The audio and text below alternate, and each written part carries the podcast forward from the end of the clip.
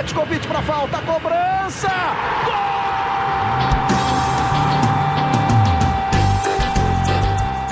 Está entrando no ar o podcast Sabe de quem?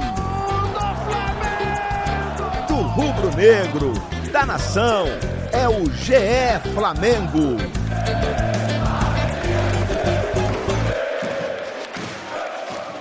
Você que se liga no Globoesporte.com, tá também aqui no GE Flamengo, episódio 18. Eu sou Igor Rodrigues e estou aqui cinco vezes, cinco vezes mais contente, mais empolgado, porque o Flamengo abriu cinco pontos de diferença para o Palmeiras ao fim da rodada 23 do Brasileirão. E por isso que a gente tem que discutir hoje em alto nível com Caia Mota e Janir Júnior. Primeiro, Janir, tudo bem? Tudo bom? Voltou? Tá me tirando do ostracismo, né? Tá mortinho lá. Ah, cara, tá, tá, eu vi que você tava parado hoje. Falei, pô, vou chamar o Jani, cara. O Jani tá de boa, tá querendo falar. Como é que você tá? Tudo bem, tranquilo. É... Vamos bater esse papo de novo aqui. Vamos trazer momento ego, momento tática, momento substituição. Momento ego é importante, a volta do momento ego. Importantíssimo. E o Flamengo, né? Essa liderança, essa manutenção e esses cinco pontos agora pro Palmeiras. Já vou começar ousado. Daqui a pouco pode comprar faixa. Ih, rapaz. Nem um minuto, nem um minuto de episódio 18, já temos a nossa primeira frase polêmica. Eu adoro. Adoro, por isso que eu trago o Jani. E Caê, cinco pontos. Líder, líder, líder, líder, líder. Entendeu? Cinco vezes, né? Exatamente. Eu tava contando, eu sou péssimo na matemática, não consegui. É, mas é isso, Flamengo mais líder do que nunca e eu acho que uma liderança é, comprovada com uma atuação que não foi das melhores, contra um adversário muito abaixo do que poderia ser um adversário que colocaria dificuldade para o Flamengo, mas é como aquilo que a gente fala, o, time começa a ter cara de campeão, que mesmo quando não joga tão bem, mesmo com desfalque, consegue vencer. A rodada foi, foi importante, principalmente pelo que vem pela frente, com dois jogos com muito, muitos desfalques, a data FIFA aí que preocupou tanto, mas o Flamengo tem a chance ainda de aumentar essa, essa vantagem, já que Santos e Palmeiras se enfrentam no, no, no meio de semana, então o que parecia ser um pouco assustador aí essa, essas rodadas 24 e 25, é, vale pegar a calculadora e sonhar. E eu vou na do Jani, vou dizer mais ainda: o Flamengo. Não vou dizer que já é campeão brasileiro, mas se perder esse título, eu vou dizer que diria que seria uma coisa que me assustaria muito. Eu acho que o Flamengo já tem motivo para ter a faixa comprada em casa e fazer começar a calcular em quanto quando vai ser campeão, porque eu acho muito difícil, Rapaz. levando em conta performance do Flamengo, performance dos adversários, vantagem, tudo isso, eu acho muito difícil que perca esse título. Que início do episódio 18, pessoal empolgado aqui, Janir e Caê.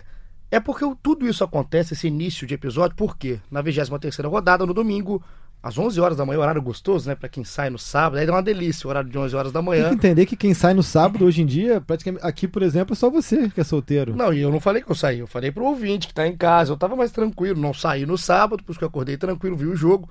Mas às 11 da manhã, lá em Chapecó, o Flamengo fez 1 a 0 gol de Bruno Henrique, um gol que deu toda a polêmica, discussão de VAR, que a gente não consegue passar um episódio sem falar de VAR, mas o Flamengo fez o, o dever de fora de casa, vamos dizer assim, três, três pontos. Dever de líder, né? Dever o líder, de quando líder. enfrenta o Lanterna, não tem que ter É casa fora de casa. É dever de líder. O dever de líder, três pontos na conta, e à tarde ficou ali o pessoal, eu tenho certeza que o pessoal que está em casa escutando ficou na secação no Palmeiras, e ela deu certo, poderia ter dado até mais certo, mas o Palmeiras ficou em casa no empate em 1 a 1 com o Atlético Mineiro, e aí ficaram esses cinco pontos de diferença do Flamengo. Vamos começar falando do jogo de Chapecó? Vamos fazer como a gente fez o, o- último episódio. A gente começou falando de polêmica para ter mais tempo para falar de bola. Mas aí acaba que a gente se empolga e Mas- fala mais da polêmica do que de bola. Mas a polêmica hoje é só uma e é mais tranquilo até da gente falar. É a questão do impedimento do gol, o gol que deu os três pontos, gol de Bruno Henrique, um cruzamento do Vitinho. Iremos abordar muito o nome do Vitinho, porque tem muita gente participando, continuando, até criticando mais do que elogiando o Vitinho, mas é um cruzamento dele. Aí o Bruno Henrique raspa ali no seu topete todo estiloso, a bola vai no canto do Tiepo, e aí 1x0 Flamengo. Na hora, na hora do lance, porque depois a gente já viu, né, Jani? Várias vezes o lance, mas na hora do lance, o que, que você pensou? Pensou em impedimento? Pensou em gol legal? No momento, quando, quando o Bruno sai assim pra cabecear, parece estar impedido, mas revendo o lance, achei lance normal, assim. É difícil, né? Aqueles lances que. Não chega a ser interpretativo nesse caso, não, mas é, me pareceu na mesma linha. É, não sei o que vocês acham. Quando se- eu olhei o lance e falei, impedido. Revendo, já não achei. Eu acho que vai ter sempre essa questão, né? É, volta até o jogo contra o próprio Grêmio pela Libertadores também, que teve esse enorme debate. São centímetros, não sei qual é a questão ali, mas eu acho que gol legal. E três pontos na tabela. E aquela discussão daquelas linhas, né, Caio? Porque agora tem negócio de linha azul, linha vermelha, e aí pelas linhas, pelo, pelo menos que, o- que o Sandro Beirahit passa pra gente, o Salve, o PC, aquelas linhas acabam te dando um pouco de norte, né? A gente via mais a linha azul, que era do zagueiro, que era do Douglas, se eu não me engano, o zagueiro da Chape, e menos a linha vermelha, porque a linha azul era a linha que dava condição ao Bruno. É isso, né? Então, eu, Entendi a regra, entendi a análise. Então, eu vou, te- eu vou te explicar. é, eu vou manter a coerência de que eu acho que com o VAR não há erro de impedimento. Então, pra mim foi gol legal, assim como, apesar de ter dificuldade de perceber o impedimento no jogo contra o Grêmio, eu vou manter minha posição de que com o VAR não tem erro de impedimento. E aí a gente estava conversando agora há pouco ali com o Sandro Merahit, ele explicava a questão das linhas. Questionou-se muito no jogo contra o Grêmio não ter a linha vermelha mas ele explicou que a linha vermelha e o pontilhado, principalmente, que foi utilizado nesse gol do Bruno Henrique, é, ele é utilizado mais quando há quando uma das partes que dá condição ou que coloca impedimento não está tocando a grama. Então, como no lance de quarta-feira du- do jogo de ida contra o Grêmio, as duas é, o pé do Kahneman e do Gabriel tocava o solo, não precisava da, da chamada linha pontilhada ou da linha vermelha, porque a linha já cobria os dois, assim, o plano, o plano que mostrava a posição, enfim, ele, ele explicando. E já no gol do Bruno Henrique, como era a nádega do Douglas e o ombro do Bruno, do Bruno Henrique, precisou-se usar a linha vermelha e a linha pontilhada para poder dar um plano que permitisse que o ângulo mostrasse que estava impedido ou não. Isso é é até importante essa parte que essa parte bem didática que o Sandro explicou pra gente, a gente passa para frente aqui a informação porque fica muito essa questão, ah, não tinha linha vermelha, não tinha linha pontilhada, o que ele o que ele nos indicou foi isso, e ele disse que o software que é utilizado pela CBF é o mesmo que é utilizado pela Comembol, é o mesmo que é utilizado pela Premier League e tal, que a diferença mesmo é quem opera. Então, E aí entra na parte da capacitação e entra na parte humana, né? Mas ele explicando é isso e eu tendo a, a acreditar e me educo para crer que com o VAR não há erro de impedimento. Eu concordo. A gente falou isso, né, no último episódio, inclusive, também mantenho aqui. Na, eu- na hora do lance, eu acho que todo flamenguista calejado pelo jogo contra o Grêmio deve ter Esperou, segurado, né? Esperou. segurado três vezes para E é até comemorar o mais gol. difícil, eu acho, né, no ao vivo do que o jogo contra o Grêmio, porque o jogo do Grêmio, o Kahneman, ele tá meio que parado.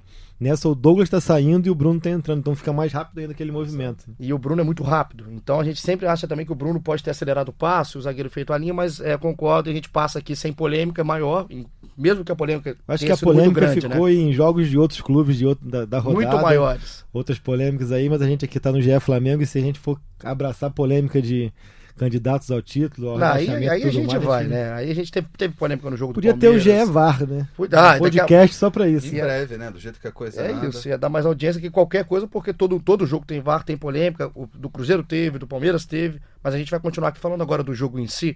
O Flamengo fez 1 a 0 um jogo que eh, eu queria colocar vocês até pra, nesse debate do primeiro tempo. Foi um massacre do Flamengo contra a Chapecoense fora de casa. A Chapecoense não viu a cor da bola, mas o Flamengo sai com 1 a 0 só no placar, tendo tido a oportunidade de matar o jogo, né, Jani? Se a gente pode falar um pouco desse Flamengo, do que, que falta para o Flamengo do Jesus, já que tem um desempenho muito, muito acima da média e muito acima dos seus concorrentes, falta ser um pouco mais letal, né? É, ontem, é, no, contra a Chapecoense, assim, correu até um certo risco, mesmo diante da inoperância da Chape. É o que a gente fala, aquela bola vadia, 1x0 é um placar muito. Tanto que aos 40 Muito e perigoso. blau do segundo tempo teve um escanteio, né? É, teve uma falta também, né, o no Bruno fim do Henrique jogo. faz uma falta aos 48 e 50, tem o escanteio, aí ele, acho que é o próprio Bruno Henrique tira Sim, e vai sim. marcar, ele faz a falta, é, é inexplicável, né? Todo mundo pensando como é que é, e o Flamengo sofreu sem precisar sofrer. É, e até usei pra, lá no Twitter uma afirmação de um, de um conhecido nosso do Pablo da WSC, Ah, sim. que era aquele jogo pro Flamengo somar três pontos e não dar espetáculo. E foi exatamente isso. Só que o que às vezes eu observo, parece que o Flamengo também tem, criou uma autossuficiência de resolver o jogo a qualquer momento. Não sei se é isso, mas contra a Chapecoense. Não correu risco porque o time da Chapecoense é horroroso. Muito horroroso. ruim, muito ruim. Assim como o Flamengo, a gente já tá aqui praticamente cravando o título, a Chape já foi, né? A Chape já foi. A- a- a- não só pela pontuação, porque a Chape teria que fazer um aproveitamento de G4 para conseguir escapar, né? Aquela pontuação entre 43 e 45 Tem uma pontos. performance que não Mas é indica nada que vá. É horrível. O time é muito ruim, muito ruim. Uma Muito pena. né? ruim. É, e Flamengo superior, totalmente superior, dominou, acertou a trave, fez o gol, poderia ter feito mais. É, corre um risco assim desnecessário, mas uma atuação segura. é, aquela atuação, dois, três pontos. Eu acho que isso vai se repetir um pouco no, no jogo contra o Atlético Mineiro, em casa, que o Flamengo tem que somar ponto agora, justamente para ter essa gordura, que agora é de cinco pontos, e talvez aumentar até mais, já que o Palmeiras vai pegar o Santos no clássico da semana.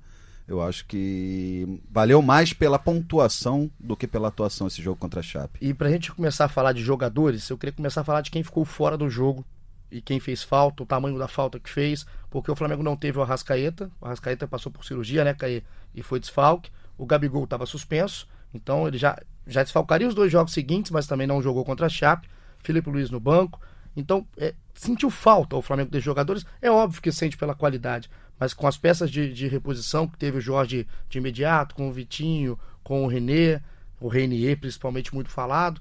Que você achou das, das substituições, do que fez falta e o que não fez? Eu acho que quando você perde ou o Gabigol e o Arrascaeta fica muito complicado, porque você precisa deslocar o Bruno Henrique, então são, são, são duas peças ali na parte da, mais da criação de jogada que você perde, assim, né?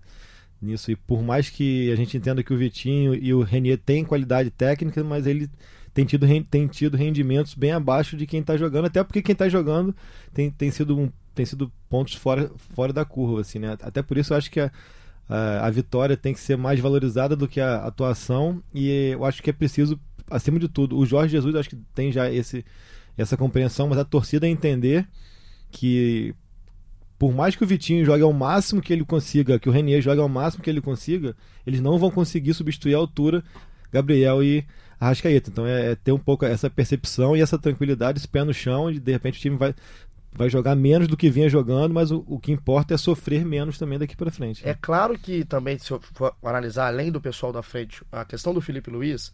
É, é crueldade você querer comparar o Felipe com, com o René.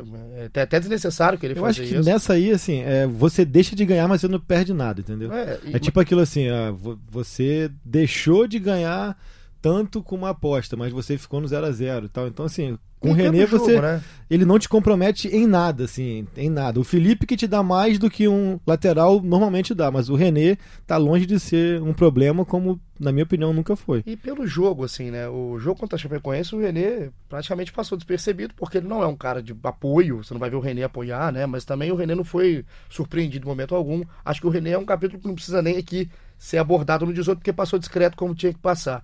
O que eu falo, até principalmente de muitas perguntas do pessoal aqui no Twitter, sempre participando com a gente, muito legal a participação, é em cima do Renier. O, o Caio começou a falar, Jenny. Pela primeira vez, eu vi o Renier jogar igual jogava na base. Assim, exatamente igual ele jogava na base. Porque antes ele era colocado muito mais como atacante, né? Um, cara muito mais de frente do que participação em criação de jogada. E dessa vez ele jogou participando daquela criação. Ele dá um passo pro Bruno Henrique, que o Bruno Henrique dá uma furada. Ele consegue construir muitas jogadas com o Everton. E eu queria entender assim, o que vocês acharam do Renier em, em, processo de evolução. Não do jogador que a gente já sabe que ele é da qualidade que ele tem, mas dos degraus que ele está subindo. O que, que você achou da, do jogo como um todo nesse contexto? É, uma boa atuação do Renier, é, você frisou bem. É, grande parte da torcida espera que o Renier vá atuar lá na frente como um atacante. Ontem ele veio mais de trás.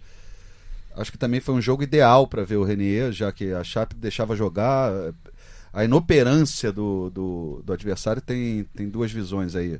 Uma é boa para o garoto ir se adaptando, ganhando confiança, tudo, e outra que também não dá para ser um parâmetro. Mas para nessa subida de degraus que você está falando, acho que foi essencial. Já vejo uma subida de produção do Renier. E depois a gente vai tocar nesse assunto, o Caê pode falar também. Tomou-lhe um esporro Sim. do Mister, mas foi aquele que lambeu, né? Foi, foi enquadrada mas, mesmo. Tô cara de calcanhar de novo, se não vai jogar aqui mais. Né? É, algo assim, nesse sentido, assim, né? É, foi o Jesus depois na coletiva foi bem duro, mas eu acho que é isso. O garoto tá ali para aprender, como o Caê também pode falar melhor. Os caras já abstraem bem isso, absorvem Sim. bem esse jeito Sim. do Jesus, mas eu acho que o Renier tá numa crescente Ainda não pode ser solução dos problemas do Flamengo, mas é uma belíssima opção, um jogador de futuro que, ao mesmo tempo que vai ser usado para dar um gás no time, também já está chamando a atenção de time de fora, né? Eu acho assim, ele demonstrou ontem uma atuação onde ele teve mais confiança para arriscar mais, mas ele arriscou mais e eu não tô querendo ir na, na carona do Jesus, mas ele, ele arriscou mais, ele ousou mais em lances de efeito do que em lances onde ele, ele realmente produziu alguma coisa é, é, é, interessante da intermediária ofensiva para frente. Aquela própria tabela ali com o Everton Ribeiro na direita é muito bonita tal, mas não leva a lugar nenhum, é, é uma tabela na intermediária para trás ali é legal, bonito, mas não vale de nada. Assim, a gente acaba tendendo a, a ter uma, uma visão de que quem participou mais, de que quem é, é teve mais a bola foi foi melhor, mas, tipo, nessa própria disputa, Renier e Vitinho, acho que o Vitinho, do jeito dele, introspectivo, não, não intenso, moroso muitas vezes e tal, ele, nas poucas vezes que ele participou do jogo, ele conseguiu ser muito mais é, é, objetivo, nem é decisivo, mas objetivo do que o Renier. É, eu vou discordar de você nessa, assim. Acho que o. Amém. Porque bem. nessa tabela, essa tabela do, do Everton, com, que, que acho que é o lance mais plástico do, do time no jogo, é ali na, na, na divide o gramado, começa uma bola atrás com o Rafinha, o Rafinha dá no Renier, Aí é um toque bonito do Everton, Sim. uma devolução bonita do Renier. E a jogada tem sequência no meio com o Everton. O Everton termina com a bola. A outra jogada do calcanhar, que eu acho que é esse calcanhar que o. Não, que o... Mas, é, mas ela tem uma sequência num pedaço morto do campo, isso que eu falo. Mas assim. É, pra fazer aquilo mas ali. Mas é mais um recurso Pra fazer saída... aquilo ali, aonde ele fez, não tem diferença nenhuma se ele tocasse normal de volta, entendeu? Tipo é, assim, eu, eu, eu, acho que assim, por que, que ele não demonstrou aquela coragem, aquela confiança numa hora mais aguda de dar um passe mais, mais rebuscado, mais difícil ou um chute de fora da área? A confiança que, que, é. que ele demonstrou para dar um toque de, de calcanhar ali que qualquer um daria, ele eu, poderia, eu ele poderia demonstrar o talento que ele tem numa outra faixa de campo, é isso que eu penso. Eu vi mais, eu não tô, eu não é, é, protegendo, passando a mão na cabeça de Reinier, não, mas eu vi mais como um recurso de jogada rápida do que uma, uma realmente tentativa de rebuscar um lance, enfim. Nessa jogada eu não vi um, uma ousadia a ponto de tocar Nossa. daquela maneira. E a, o, que eu, o que eu acho do Renier, que eu acho que precisa, até pela idade, que é um cara que tem muito a crescer, obviamente, é a questão do partir para cima. Isso eu não vejo o Renier fazer ainda. Acho que talvez ainda travado no profissional. Em algumas jogadas pela direita, ele, ele praticamente se livrava da bola tentando cruzamento, ao invés de parar a bola, tentar ir para cima, que ele fazia muito na base. E isso ele não está fazendo ainda. Acho que essa ousadia é, é muito mais necessária do que a ousadia do toque de calcanhar. Muito mais. Só que quando a comparação dele com o Vitinho, eu vejo ele participar mais do jogo. Ele participa do jogo em várias faixas. Tá, e o Vitinho mas fica agarrado. poucas vezes que o Vitinho participou, ele foi mais objetivo, não à toa. Ele, ele deu o passe pro gol do que o Renier. Então, tipo assim, é, é muito fácil, entre aspas, tu ter a bola o tempo inteiro, tu participar o tempo inteiro e tu produzir quase que nada do que passa pro lado, como, como você mesmo falou, se livrar da bola, ter a bola toda hora, mas se, se livrar da, da bola, tá participando, mas não tá produzindo nada, e você mesmo falou. O Vitinho, nas poucas vezes que participou, isso é característica dele, não adianta, ele tá já aqui há um ano e meio, ele não, não vai ser aquele jogador que participa do jogo com a intensidade que, que o Flamengo do próprio Jesus quer. Aí é uma leitura do treinador e da diretoria de falar assim, cara, ele não vai se encaixar, então a gente vai colocar no mercado alguma coisa. Ele não é assim, mas nas poucas vezes que ele participa, e aí vem até da maturidade dele, por ter, sei lá, sete anos a mais que o Renier, ele participa buscando uma coisa mais objetiva do que o Renier participou. E é natural pela idade dele. É, só que eu, eu só acho que assim, a gente tem a leitura do que o cara que tá com a bola toda hora não quer dizer que ele produziu mais do que o cara que teve três toques na bola e deu um chute perigoso, deu uma assistência e deu uma coisa assim. É isso que eu penso. E dentro do contexto do time do Jesus, acredito que o, o que o Renier fez em campo vale mais do que o que o Vitinho fez em campo. Óbvio que o Vitinho aparece no lance de melhores momentos com o cruzamento pro gol e aquela jogada que ele dá uma pedalada e vai pro canto. Acho que são duas boas jogadas do Vitinho. O Renier aparece no contexto em outra faixa do campo que dá mobilidade pro time. Ele para mim o Renier ajudou muito o Everton Ribeiro no jogo. E um dos grandes jogos do Everton Ribeiro no Flamengo ultimamente está jogando muita bola. O Everton come a bola, para mim é craque, é, joga demais. E o Renier ajuda o Everton a jogar. O Vitinho, para mim, atrasa o Flamengo. A diferença que eu vejo do Vitinho pro Renier, e comparando ele com o garoto que tá subindo, isso mostra um pouco da intensidade, enfim. Até pra gente já passar do lado do Vitinho, o que, que, que, você acha também, Estilo Geni? de cada um, né? Acho que a gente às vezes. É... Desculpa, Geni, só para fechar aqui o raciocínio, a gente às vezes é, tem uma. A gente, de modo geral, não tô falando nem de você, nem de mim e tal, mas é, há uma meio que uma má vontade com o Vitinho, não de elogiá-lo por coisas pequenas, mas, tipo assim, mas de compreensão do atleta que ele é. Ele é um jogador que vai ser assim, assim, a, a, a gente não pode esperar do Vitinho uma coisa que ele nunca apresentou, nem no Botafogo, nem no CSKA, nem aqui até hoje, entendeu? Então, tipo assim, é, essa intensidade, essa participação que a gente está esperando, ele nunca apresentou. Então, assim, ele, ele não está negligenciando nada. Ele sempre foi assim e, e, ele foi contratado na época como maior reforço da história do clube pelo futebol assim que ele apresentava e apresentou e apresenta aqui. E o Vitinho agora tem, um, tem uma questão que ele tem um imediatismo de, de, de resultado. assim Ele tem que trazer o resultado agora. O Renier não, tem muito caminho pela frente. É, essa expectativa de quando o Vitinho chegou realmente foi muito grande. É, Abel deu bastante chance, deu confiança pro Vitinho, tudo. É, Dorival também. Né? Dorival, aí teve o problema da lesão, toda a questão. Só que nesse momento, assim, eu acho que o Jesus, na cabeça dele, vai olhar com carinho, já tá olhando com carinho pro Vitinho. Até porque o Renier tem essa questão de ir passo a passo, de ir degrau a degrau. Você pode hoje em dia cobrar muito mais do Vitinho, diante disso que o Caí falou. Diante, não adianta esperar que ele vai ser um jogador explosivo, que vai dar é, o sangue ali. É o estilo dele, de, de, pessoa, de jogador de futebol, só que dizem que é um profissional lá no Sim. treino eu acho que é o momento dele, assim, também se passar um pouco. É. A gente não pode esperar coisas que o Vitinho nunca apresentou, mas eu acho que ele pode apresentar mais muito... do que ele sempre apresentou. Exatamente. E se não for agora, ele vai ficando para trás. E uma coisa também importante, é, só para ainda nessa nesse Renier versus Vitinho, né, que acabou, acabou sendo assim, já que o Gabriel volta e aí vai ser uma vaga só que vai faltar para o jogo contra o Grêmio o Renier não vai estar à, disposi à, disposição no jogo contra o Grêmio. Então acho que na hora, se for para insistir com alguém, eu acho que faz mais sentido que se insista com Vitinho, que, vai, que precisa dessa sequência de quatro jogos até essa partida importante, do que o Renier, que na segunda que vem já vai estar indo para a seleção, né? Para a gente fechar o assunto Vitinho, é, em cima do que foi o jogo, em cima do que está sendo o Vitinho no Flamengo, vamos começar a colocar a galera aqui. O Vinícius, um abraço aqui para o Vinícius.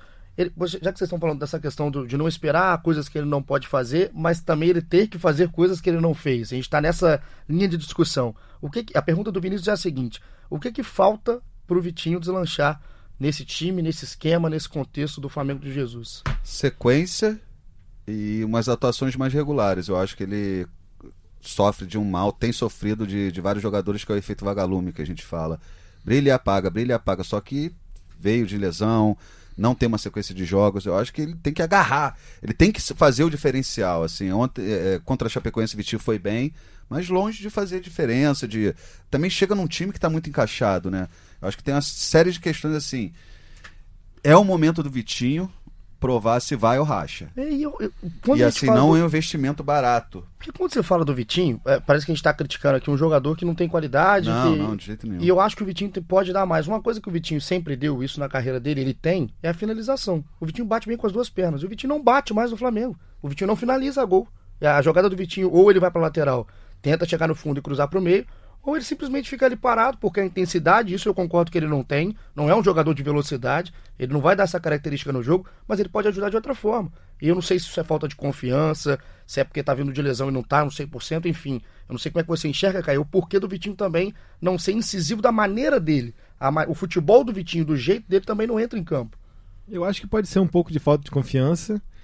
E eu acho, vou bater de novo na tecla que eu acho que o Vitinho é isso, assim, tipo, ele, eu acho que ele pode, ele pode ter um pouco mais de fome, porque assim, não existe também a síndrome, a síndrome de, de, de, Gabriela, eu nasci assim, eu cresci assim, eu vou ser assim. Acho que ele pode, pode também se adaptar um pouco à situação, mas a gente também tem que entender o que esperar dele. Realmente, isso do chute de fora, que sempre foi, foi muito importante. Ele tem arriscado menos, mas eu lembro também algum, alguns jogos aqui no esse ano mesmo, acho que um Fla-Flu, que ele tenta um chute totalmente improvável e, e no lance sai o gol e tal enfim, é ter um pouco mais de constância nessas situações. Por exemplo, um jogo agora recente contra o Cruzeiro, o gol do Flamengo do Gabriel sai de uma roubada de bola ofensiva dele, ou seja, uma coisa que não é muito característica dele, de, de, apertar marcação e tudo mais, mas ao mesmo tempo, isso logo no começo do jogo você pensa, nossa, ele entrou pilhado, entrou ligado. E depois ele fica o jogo inteiro apagado, assim. Ele sai no intervalo, né? Sim, ele sai para a entrada do Pires da Mota, né, se eu não me engano. Então, assim, essa falta de constância que assusta um pouco, assim, porque a impressão que se dá é de que ele tá em outra voltagem, mas eu acho que ele é em outra voltagem, né? só que cabe a ele botar o dedinho na tomada um pouquinho às vezes. Ele virou uma incógnita na minha cabeça. Você não sabe o que esperar do Vitinho. Assim, é, é um jogador de de nível, tudo, mas que não, não sei, virou um Kinder Ovo. Não é uma bola de segurança, longe disso. Cada nem... momento pode ser uma surpresa, não sei se positiva, é, negativa, mas é, virou uma incógnita. E nem pro Jorge, né? Porque a gente fala que o Jorge gosta de futebol, gosta de um futebol bem jogado, e quando você olha pro seu banco, você tem o Vitinho e o Berrio, quem joga a bola é o Vitinho. Sim. Mas... O Berrio passou, né? Na questão da intensidade mas do até, jogo. ultimamente, eu acho que, até por aquilo que a gente fala tanto do Berrio, ele, ele já vinha tendendo mais a, a colocar o Vitinho. Né? Quando o Cruzeiro ele botou o Vitinho, Contra o Grêmio lá no Sul ele colocou o Vitinho. Teve um outro jogo agora também recente no fim de Acho que foi contra o São Paulo, ele colocou o Vitinho. A gente é, falou do BE, é bom pra gente passar pro segundo tempo do jogo, porque o primeiro tempo, então, a gente concorda que foi um massacre, o Flamengo não foi letal. E a gente falou de Vitinho e Renier, personagens principalmente do primeiro tempo do jogo. Agora vamos pro segundo tempo do jogo, que parece que a gente muda completamente de cenário, né? A Chape não cresce, mas o Flamengo coloca um nível lá embaixo de futebol. O Flamengo né? passou a ser Ribeiro Futebol Clube, parece. É Clube de regatas Everton Ribeiro, porque só jogou, so, jogou sozinho. Foi a vez que eu, agora recente, dessa sequência que o Flamengo vem apresentando um futebol muito de alto nível, que eu vi o Flamengo mais ser humano. Assim, é, o time ter mais é, características de humano, porque o Flamengo parecia mutante, certo? Em vários jogos. O Flamengo foi mais humano, erros, buraco, o time lento em alguns momentos. Eu quero saber se é coincidência, assim, o time ter abaixado esse nível dele com as mudanças que fez o Jesus, ou se realmente é, foi o primeiro jogo, talvez nessa sequência, que o Flamengo abaixou a pressão. Acho que a conjunção de fatores. O segundo tempo foi horroroso. Muito Foi ruim. de dar sono, é, berrio também, assim. Berrio tá mais pra. Eu digo, se tiver uma prova de 100 metros rasos, chama o Berrio, que ele corre pra caramba, cara. Porque acho que as mudanças do, do Jorge Jesus, que aí pode analisar melhor, não surtiram efeito. É, piorou muito o time também, não sei quais ideias. Assim, a gente está é, hoje já consegue entender melhor algumas é, metodologias de trabalho do, do, do, Jorge, mas outras eu confesso que não entendo. Muito ruim o segundo tempo, mas eu acho que até na cabeça deles isso já era esperado. A substituição, algumas assim, eu fiquei sem entender, talvez. Eu acho que de pode... repente a troca do Berrio pelo Renier pareceu mais uma punição ao Renier, porque ele estava muito irritado, do que uma troca para ter é, uma. Porque não tem muita questão, explicação. Não tem, né? não tem explicação. De repente ali ele, ele puxou o Vitinho mais para dentro e abriu o Berrio, mas também não, não faria muito mas mais aí sentido. Quis, quis punir o Renier, É, pô, e tu tira o punir o Renier, time, né? tu pune o time, o torcedor, Você né? puniu todo mundo. Porque eu acho né? que o mais prático ali seria ele fazer o que ele faz depois quando ele bota o Pires no lugar do Vitinho, e aí ele avança o Arão e avança o Gerson. Já que ele queria tirar o Reinier, era mais viável tirar o Pires e liberar um pouco Arão e Gerson, que tiveram uma participação bem menor do que vinham tendo também na, na, nas últimas partidas, eu não sei. E aí é uma coisa muito subjetiva, a gente pode supor, mas não pode nem, nem falar, acusar nada. Assim, eu, eu acho que o time, por enfrentar o Lanterna também, e pela sequência de jogos que vem pela frente, e por ser uma viagem desgastante e tudo mais, meio que falou: ah, quer saber, cara, vamos fazer aqui um azerinho e vamos administrar. De repente, esse segundo tempo. Aparecia muito sentido, isso. Foi meio que isso também, porque a Chape. É, a Chape não assustou praticamente, era mesmo como o Jani falou, uma bola vadia que nem chegou perto de, de acontecer mesmo. Então acho que o time um, mesmo. Teve só um lance, né? Que foi mais perigoso. Um lance foi no começo logo do segundo tempo com é, o que Regis, o, né? O, é, o Mari. É, é sempre o Mari, né? O Mari novamente rapaz, deu uma vacilada. E o Mari é bom, estou aqui colocando em xeque a qualidade do Mari, não, mas o Mari, ele é bom e tem sorte, porque ele, ele tem falhas em vários jogos, Exato. falhas pontuais, Isso é verdade. só que o gol não sai, e dessa vez, mais uma vez, ele estava atrasado, uma linha de impedimento mal feita, o Regis não estava, e aí o Regis tira o marido da jogada, bate por cima, uma bola completamente aleatória no contexto da partida, por muito pouco o Flamengo não é castigado por abaixar um pouco esse nível de jogo, e você falou o nome do Pires, tem uma pergunta aqui do Naldo, Naldo que sempre participa com a gente, um abraço, arroba Afrobege. Eu sei qual que é a pergunta do, Qual? do Naldo. Vodka sabia, ou água sabia. de coco, pra mim tanto É. faz. Nananana, Cada É. vez eu... Muito bom, já foi. Acabou a cota de canto do Caê, porque o Naldo, esse Naldo que é o arroba afrobege, um abraço, adoro essa arroba, ele perguntou se já não tá na hora de testar o Hugo Moura. Isso porque ele não consegue confiar tanto no Pires, parece uma bomba relógio pronta para explodir a qualquer momento. Eu fiz a pergunta, aqui dentre as várias que a gente recebeu, porque eu concordo em parte. Eu concordo em parte, principalmente com a segunda parte, que é a questão do Pires. O Hugo Moura ainda é muito cru. E não teve né, nenhum momento de ter ser testado, foi muito pouco testado. Então, eu acho que o Pires, ele é um jogador ok, que no cenário do Flamengo, por ser um time tão bom, ele parece muito pior do que ele é. E aí vem, vem junto com investimento, vem junto com tudo, que aí a gente coloca ele no balaio que é justo, eu acho. Não, não, não acho que ele é injustiçado, porque ele apresenta muito pouco e ele destoa muito do time. A questão do Hugo Moura é um jovem muito elogiado pe- pelo histórico na base, foi capitão da base por muitos anos e muitos títulos.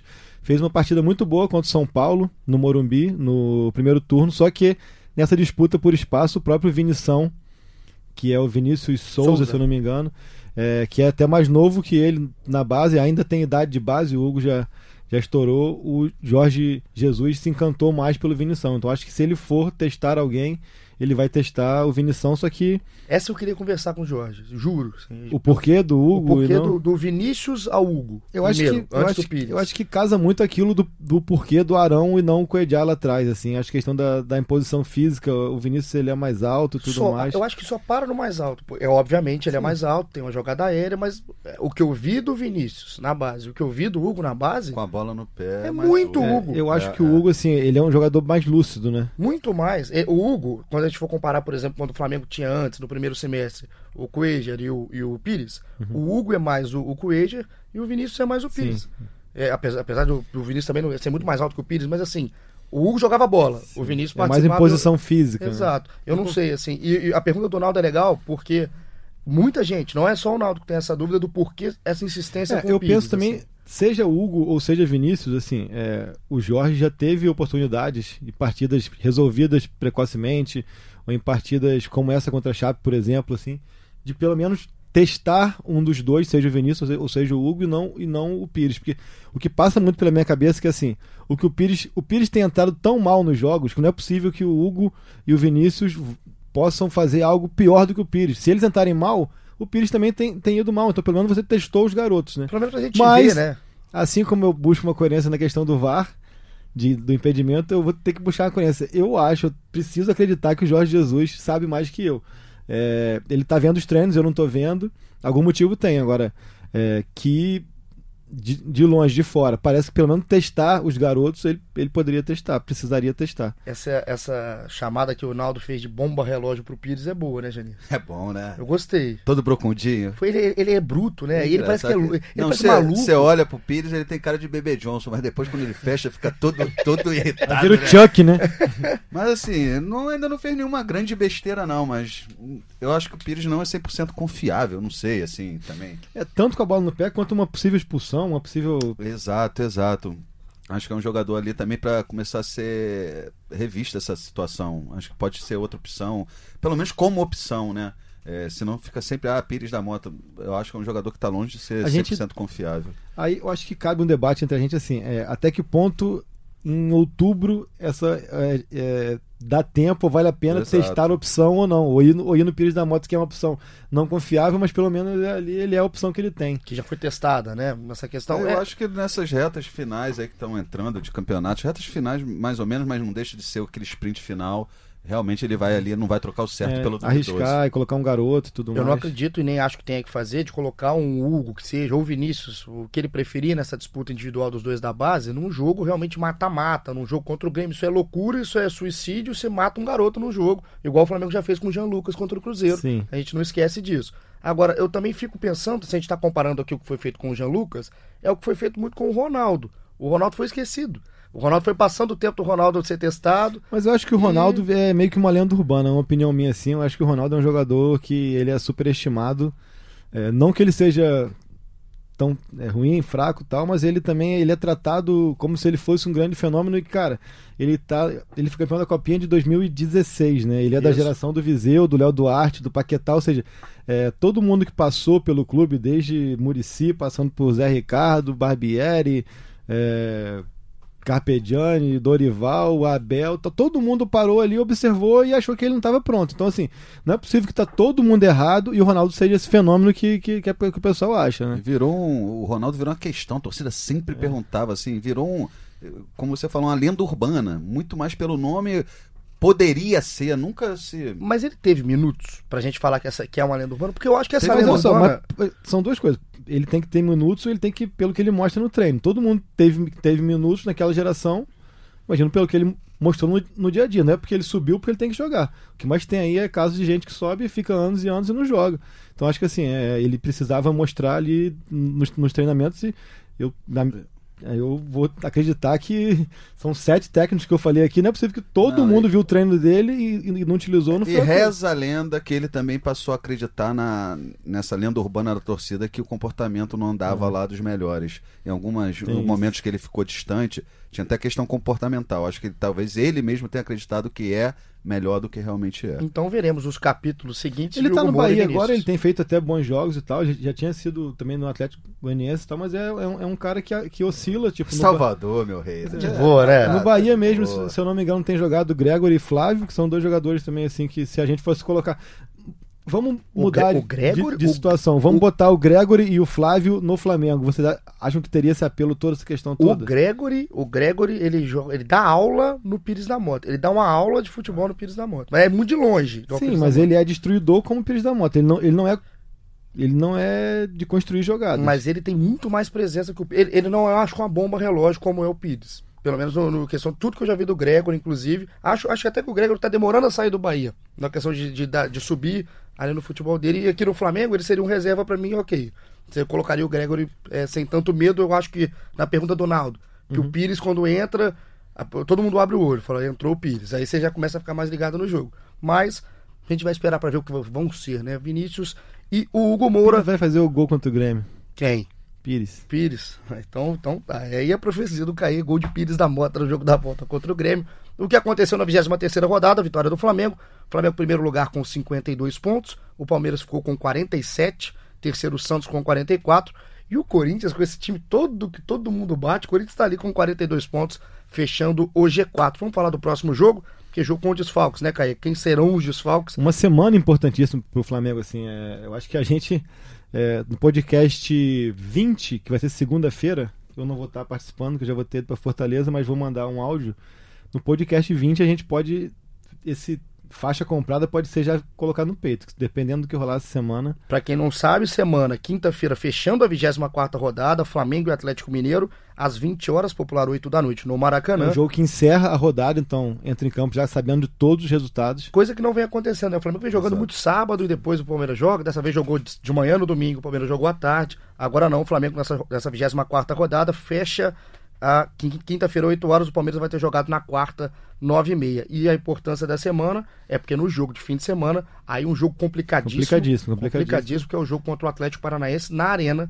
E um aí- jogo complicado com time completo ou não, é bom É, dizer não. isso, né? Não é só pela data FIFA. E assim, o Atlético Paranaense pode colocar o time que for, que parece que jogar lá é sempre um inferno. O Flamengo não ganha desde 1912 na Arena da Baixada e é, é complicadíssimo jogar lá. Sempre pinta aquelas materinhas retrospectivas, É né? isso, Profecia é do isso. caos. É complicado. Agora, para esse jogo contra o Atlético Mineiro, vamos começar nesse primeiro capítulo dessa semana. O que que tá projetando esse time do Jorge Jesus? O que que ele tem de desfalque certo? Que muita gente já sabe, mas tem gente, tem tanto desfalque por aí que é bom a gente atualizar, Caí. Então, desfalques são Rodrigo Caio e Gabriel na seleção brasileira, Arrascaeta lesionado, Felipe Luiz lesionado, Diego e Lincoln, que já estavam lesionados, nem entra nessa conta, Berrio, que vai ser reavaliado nesta terça-feira, mas dificilmente vai ter condição pela torção, pela forma como ele saiu de campo, mas mesmo que ele tenha condição, acho que o Flamengo, a tendência é que o Jorge repita a escalação da partida de Chapecó, alterando a entrada do Tuller no lugar do Rodrigo Caio, que também entra naquele pacote René, Felipe Luiz, eu acho que o Tuller entrando também ali muda muito pouco. É, a preocupação é mesmo a, a produção ofensiva e a efetividade dessa produção. Acho que contra o Galo você não pode perder tantos gols como perdeu contra o Grêmio e contra a Chape, né? Se tem um ponto positivo nessa questão que o Flamengo perde muita gente, o Galo também perde peças importantes do seu esquema, né? O Guga tá na seleção olímpica. Olímpica, o Cleiton também está na seleção o Cleiton tá na olímpica. seleção, o goleiro, né, tá na seleção olímpica. O Otero tá na seleção venezuelana. O Otero que fez um partidaço contra o Palmeiras. Eu não sei se o Vitor já está à disposição ou vai ser o terceiro goleiro. Eu não, não, não sei te confirmar, mas assim, o. Vitor não tava no banco no jogo contra o Palmeiras. Palmeiras, então a gente, é que a seja tendência é que terceiro seja, goleiro. mas isso é pra gente ser confirmado. Globoesporte.com.br Atlético Mineiro, você vai ficar sabendo tudo do Galo também, porque agora é hora de se informar. E essas peças que o Atlético perde são importantes porque o Patrick entra imediatamente na vaga do Guga, e o Patrick é um jogador muito criticado pela torcida, muito mal, vem muito mal o Patrick, e o Flamengo pode explorar, explorar esse lado direito da defesa, lado esquerdo do ataque. Eu acho que o Galo, assim, em condições normais, já viria vendo o empa- o empate com um belo resultado. Agora, mais do que nunca, é, o empate para o Atlético Mineiro se torna um, um resultado interessante. E para o Flamengo seria péssimo em casa. Eu acho que vai cair naquela história que a gente estava falando da Chape. Vai ser mais um jogo onde a pontuação vai valer mais do que a atuação. É, mas dentro de casa, a gente sabe que a torcida do Flamengo está naquela ilusão que o time não perde mais, Nunca, né? é, Pois é. É, e é Eu um jogo importante para somar os três pontos, até porque vocês mesmo falaram da dificuldade que vai ter contra o Atlético Paranaense no final de semana. Agora é juntar a gordura para poder queimar na hora certa. Eu acho que esse é um ponto que deve ser batido bastante na tecla, assim, que a torcida do Flamengo e o Flamengo. Claro, antes de tudo o elenco e o Jorge Jesus, mas eu acho que eles têm mais essa percepção. E a torcida tem que entender, tem que estar preparada para uma hora perder. Porque uma hora vai perder algum jogo, seja contra o Atlético Paranaense, Atlético Mineiro, Fortaleza, quem quer que seja. E foi um baque tão grande, aquele empate completamente normal contra o São Paulo, que é preciso ter em mente isso assim, é uma hora vai perder e a distância é controlável e pode ser ainda mais controlável, por isso eu acho que é, é, é, redobra a importância dessa partida contra o Atlético Mineiro, porque na véspera tem confronto direto entre Santos e Palmeiras. Então, assim, com exceção de uma vitória do Palmeiras, que aí aumentaria um pouco a pressão, qualquer outro resultado deixa a vantagem ainda muito mais controlável para o restante da competição. Então, se você ganha do Atlético diante de, um, de uma vitória do Santos, por exemplo, você abre oito pontos para os dois, assim. Então, oito pontos faltando 12 rodadas, assim, é uma coisa muito administrável. E o é... Flamengo, é a questão que a gente falou de ser letal, de aproveitar o ambiente, aproveitar o contexto, é do outro lado desse jogo de quinta-feira, vai ter um Atlético completamente pressionado com o Rodrigo Santana que poderia ter caído no fim de semana. Ele não cai porque o Atlético fez um jogaço contra o Palmeiras, um jogaço, e, enfim, com polêmica, com tudo mais, conseguiu buscar um ponto e esse Atlético vem pressionadíssimo para o Maracanã, sabendo da dificuldade. É hora do Flamengo também, ser, além de ser letal, que a gente fala, voltar a ter aquela consciência, né? Que a gente, o Caê falou isso muitas vezes, o, em várias análises, o Noelzinho, a galera falando, o Fred, que o Flamengo ele tinha muito raciocínio, ele sabia o jogo que ele estava jogando. Em alguns momentos eu acho que o Flamengo perdeu isso, nesse, nessa sequência. Perdeu um pouquinho contra o São Paulo, muito pouco. Acho que foi o jogo mais normal mesmo com o empate o segundo tempo da Chape é preocupante, então é acho hora de ser mais cabeça. passa um pouco pelo que o Geni falou da autossuficiência, assim, é, a autossuficiência é um, é um grande gatilho para você começar a se perder e tropeçar um pouco onde em coisas que você não esperava, porque você acha que está tudo muito dominado e não é bem assim. Eu acho que assim, por mais que esteja dominado, você tem que sempre ter em mente que você precisa reforçar esse domínio. Eu acho que o Flamengo tem que entender isso. É, acho que essas partidas, é, principalmente sem o, Felipe Luiz e sem o Arrascaeta, vai ser muito difícil de ter aquele nível de atuação de, de atuação de gala mesmo, de espetáculo, de, de como, tem, como vinha sendo feito. É, mas é a hora de mostrar força como é, competitiva também, de chegar e ganhar. Bonito, tá, falou bonito. bonito. É, pô, o vendedor de faixa lá da, do Largo da Carioca já tá faturando, isso que falou eu tô falando. Bonito, falou bonito, eu acho. Falou. É, a gente fala da questão do espetáculo, se alguém pode fazer é o Everton Ribeiro, né? Exato, é, Everton diferencia, né? Hum. Como que, que jogador, assim, como vem numa ascendente e na falta de alguns jogadores ele se destaca mais ainda. Contra Bota a, a bola embaixo assim, do braço, né? Impressionante, porque você conversando, entrevistando o Everton, né? Ele parece um cara que não tem essa personalidade, mas dentro de campo o cara vira um leão. Ele é matuto, né? Ele é matuto, é, assim, na dele. É... Meio Chico Bento, Meio né? Chico Bento. Eu sou mineiro, eu gosto até dele, assim. É, é o cara que eu sei como é, mas o Everton se transforma e fez bem. Tem jogador que a abraçadeira faz bem, é, essa mística. Eu, eu, geralmente eu aprendi, né? Eu fui aprendendo ao longo do tempo, porque eu achava uma bobeira. Questão de braçadeira, mas eu acho que dá confiança ao Everton. É, Pode ser coincidência, mas todo jogo que ele coloca ali, ele entra num, num espírito diferente. É um cara que entra com uma liderança diferente. Eu acho que ele, ele percebeu que a liderança dele é técnica, não é de gritar e tudo mais, é de, é de assumir responsabilidades técnicas dentro de campo, isso mesmo com o time completo, que isso é, é, ele assumiu muito esse papel, assim, de, de chamar mais a, a atenção para um drible, para um passe mais rebuscado e tal, e acordar o time, por mais que muitas vezes pareça que ele não está acordado. Mas ele tem, ele tem lances é, individuais que chamam muito o time para cima, né? E uma coisa que, para mim, é o cara que pode ser diferente no jogo, a gente não tem o Felipe, o Rascaeta, o Gabigol, enfim, o Rodrigo, Rafinha. E o Rafinha por quê? O lado esquerdo do Galo é um lado que está sendo muito criticado, muito batido, porque o Fábio Santos não está jogando bola tem tempo. Tem muito tempo. E a gente conversa com o pessoal, com o Guilherme Frossar, que é repórter do Globoesporte.com de BH. A torcida não tá pegando no pé à toa. E o Rafinha tem uma, uma. Esse sim, aquela palavra que a gente falava de intensidade, o Rafinha tem muito. E o Everton Ribeiro cai pelo lado dele. O Gerson também gosta de fazer essa, esse trio ali vai ser o mapa da mina. Ali, é o mapa né? da mina. Eu achei né? até que o Ribeiro no, no jogo contra a Chapa ele puxou mais para dentro do que o normal, assim. Ele puxava o jogo mais pro meio, talvez por não ter o Rascaeta, ele saber que tem que ocupar aquele espaço, né? Quem ocupou mas muito é, foi o Renier, né? Mas é isso e eu acho que um grande problema pode ser a dependência do Bruno Henrique só para fazer gol. Então por isso que eu acho que o Renier, o Vitinho, o Ribeiro mesmo tem que puxar mais isso de, de arriscar mais, de entrar mais na área, de chutar mais de fora, porque acaba que parece ontem mesmo todos os lances de perigo no primeiro tempo foram do Bruno Henrique. Então acho que é, não, não pode ficar tanto nas costas dele porque é, ninguém consegue decidir tanto sozinho assim, né? Chegando pro final, palpite, Janir. Não, Flamengo não, e Galo. Peraí, peraí, peraí, antes do palpite. Ih, não! Momento rapaz. ego. O momento é. Momento ego, momento ego. Vamos lá, Janir. Momento pode? ego, eu vou te falar, eu vou dar um conselho pra ti. Tem um momento ego é duplo. Ih, rapaz. Duplo? São dois camisas nove. Não, não. Vamos falar do camisa 9 atualmente. Atual. Gabigol, mesmo sem jogar contra a Chape, fez gol. Ih, me conta. Adoro babados. Suspenso do jogo. O Gabigol foi curtir o Rock in Rio no sábado. Ô, Gabigol. Diego e Felipe Luiz. Aí os sites de fofoca flagraram o que na saída? Gabigol saindo com a Quem? Bruna é Grifão que se Ih, fala. Rapaz. A mulher é um espetáculo. a loura, estonteante. Podemos falar assim que. Mas deu, deu match? Não, então, aí Bruna disse que não deu match. Foi só uma carona. São apenas bons amigos, ou seja, traduzindo, Teve gol do Gabigol. Gabigol acordou pra ver esse jogo 11 horas contra a Chape, Ah, difícil, hein? Difícil. Ele viu o Enfim. tape. mas parece que são, bom, são bons amigos. Acho que É, bom, né? Porque não dá match com bons inimigos, né? O Gabigol saiu acompanhado, mas Tá diz bem, né? ela que não teve nada demais. Que ano, né? Fato é que Rafaela, irmã de Neymar, já não é mais crush do Gabigol. Não Águas toca mais no palco mundo do Gabigol. E o outro camisa 9 que Caia tá falando ali é o João Danado, que parece que andou fazendo xixi fora do pinico. Tá Mas danadinho ele, né? Aí fica com o site de fofoca. Só pra é, vocês também- são os queridos, tá? Muito obrigado por esse Posso- momento.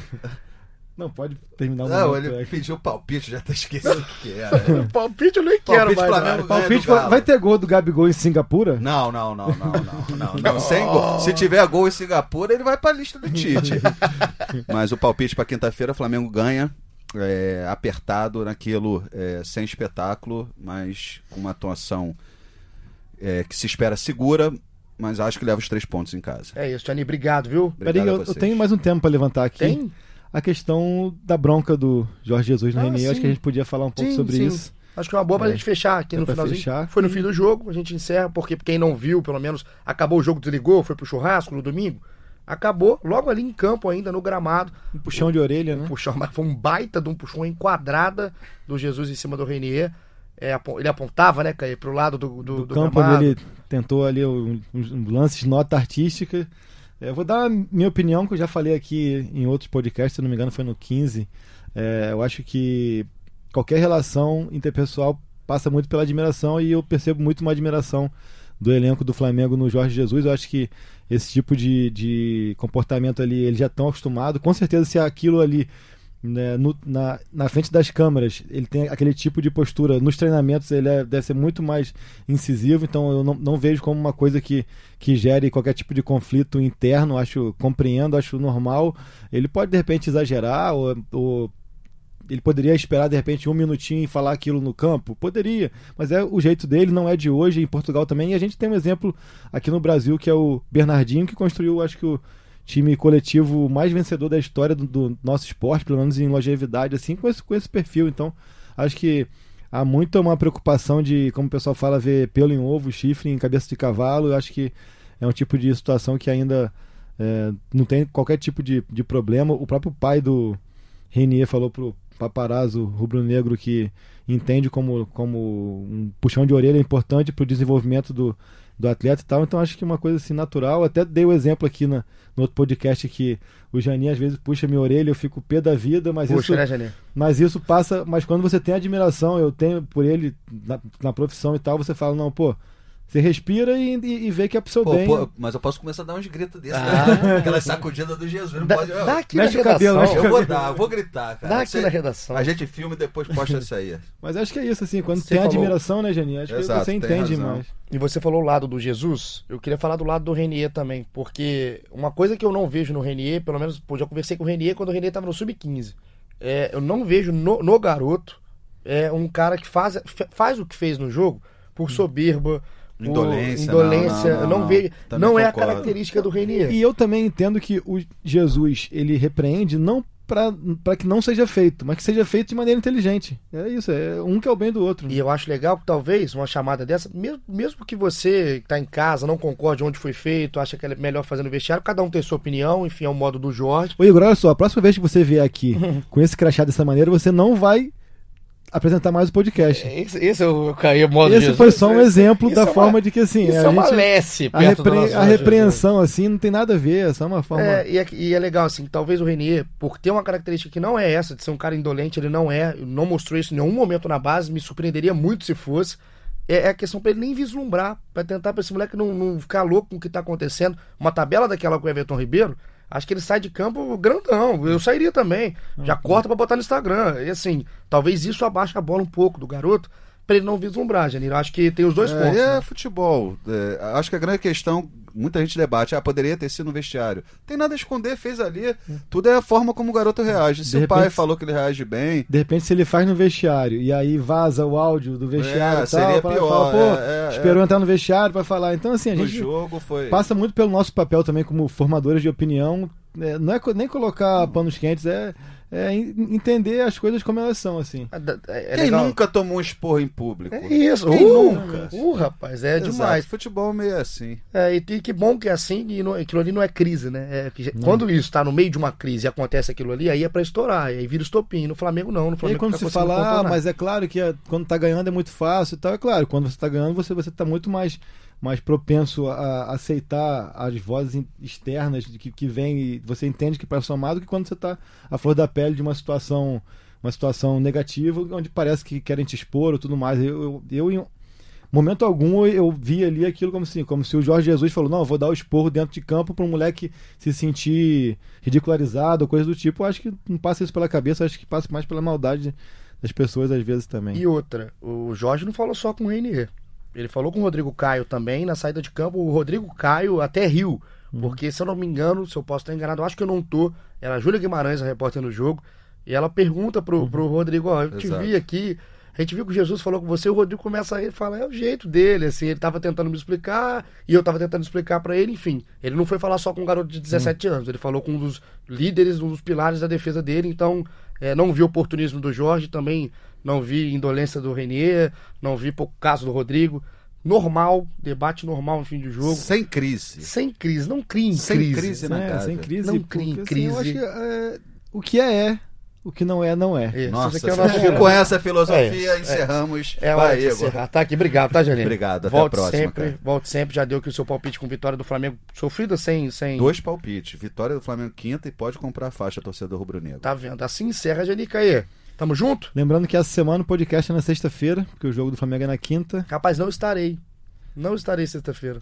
Eu também não vou estar, porque Então a gente vai ter que ter uma, uma reunião Não, aqui eu venho, eu acalorada. venho, eu venho, eu acalorada. eu não vou estar na segunda-feira, então eu venho na sexta. Teremos uma reunião aos gritos aqui na redação depois para decidir como Eu será não posso feito. apresentar, porque o Gaguinho apresentando já é demais também, né, Juninho? Mas a gente vai estar aqui, tamo junto. Quem estiver aqui na sexta-feira, tamo junto depois na segunda, com áudio, presencial, enfim. Palpite, você não vai fugir, palpite. Ah, pra quinta-feira? Pra quinta-feira. Acho que o Flamengo vence, mas é importante fazer valer aquele primeiro tempo para não repetir o erro do jogo contra o São Paulo. Acho que esse vai ser um jogo com um clima de uma apreensão para que as coisas aconteçam até maior. Então é isso, obrigado por vocês aqui, o podcast 18 GE Flamengo. Com vocês agora, gol de videogame, Gustavo Villani chamando Bruno Henrique. E quem manda aqui sou eu, não é o Igor Aí, Rodrigues. é só- antes, antes do gol, globesport.com.br podcast. Você tem que vender onde a pessoa entra, né? Lá no GE Flamengo, estaremos sempre só buscar. Ouça os anteriores também quando você não estiver fazendo nada. Um abraço a todo mundo que sempre participa com a gente. Muita gente fica com pergunta de fora, né, Caí? Porque é a galera participando, mas estão representados aqui no meio do debate que a gente sempre vem fazendo. E o gol de videogame. Narração nota Caí? artística de quem? Gustavo Villani, gol de Bruno Henrique, vitória do Flamengo, cinco vezes líder. Um grande abraço. Até sexta, semana que vem, até sempre. Passa pra linha de fundo, puxa a marcação, Vitinho cruza pro Bruno! Gol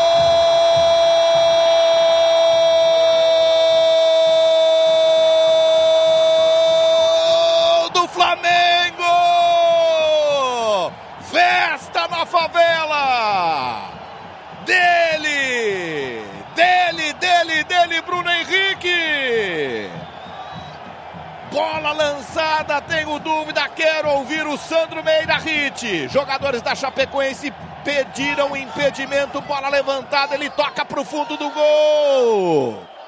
Um pro Flamengo. Bruno Henrique, 20 gols na temporada, é o vice-artilheiro. Zero para Chapecoense. Segue o líder, Led. O Flamengo faz 1 a 0.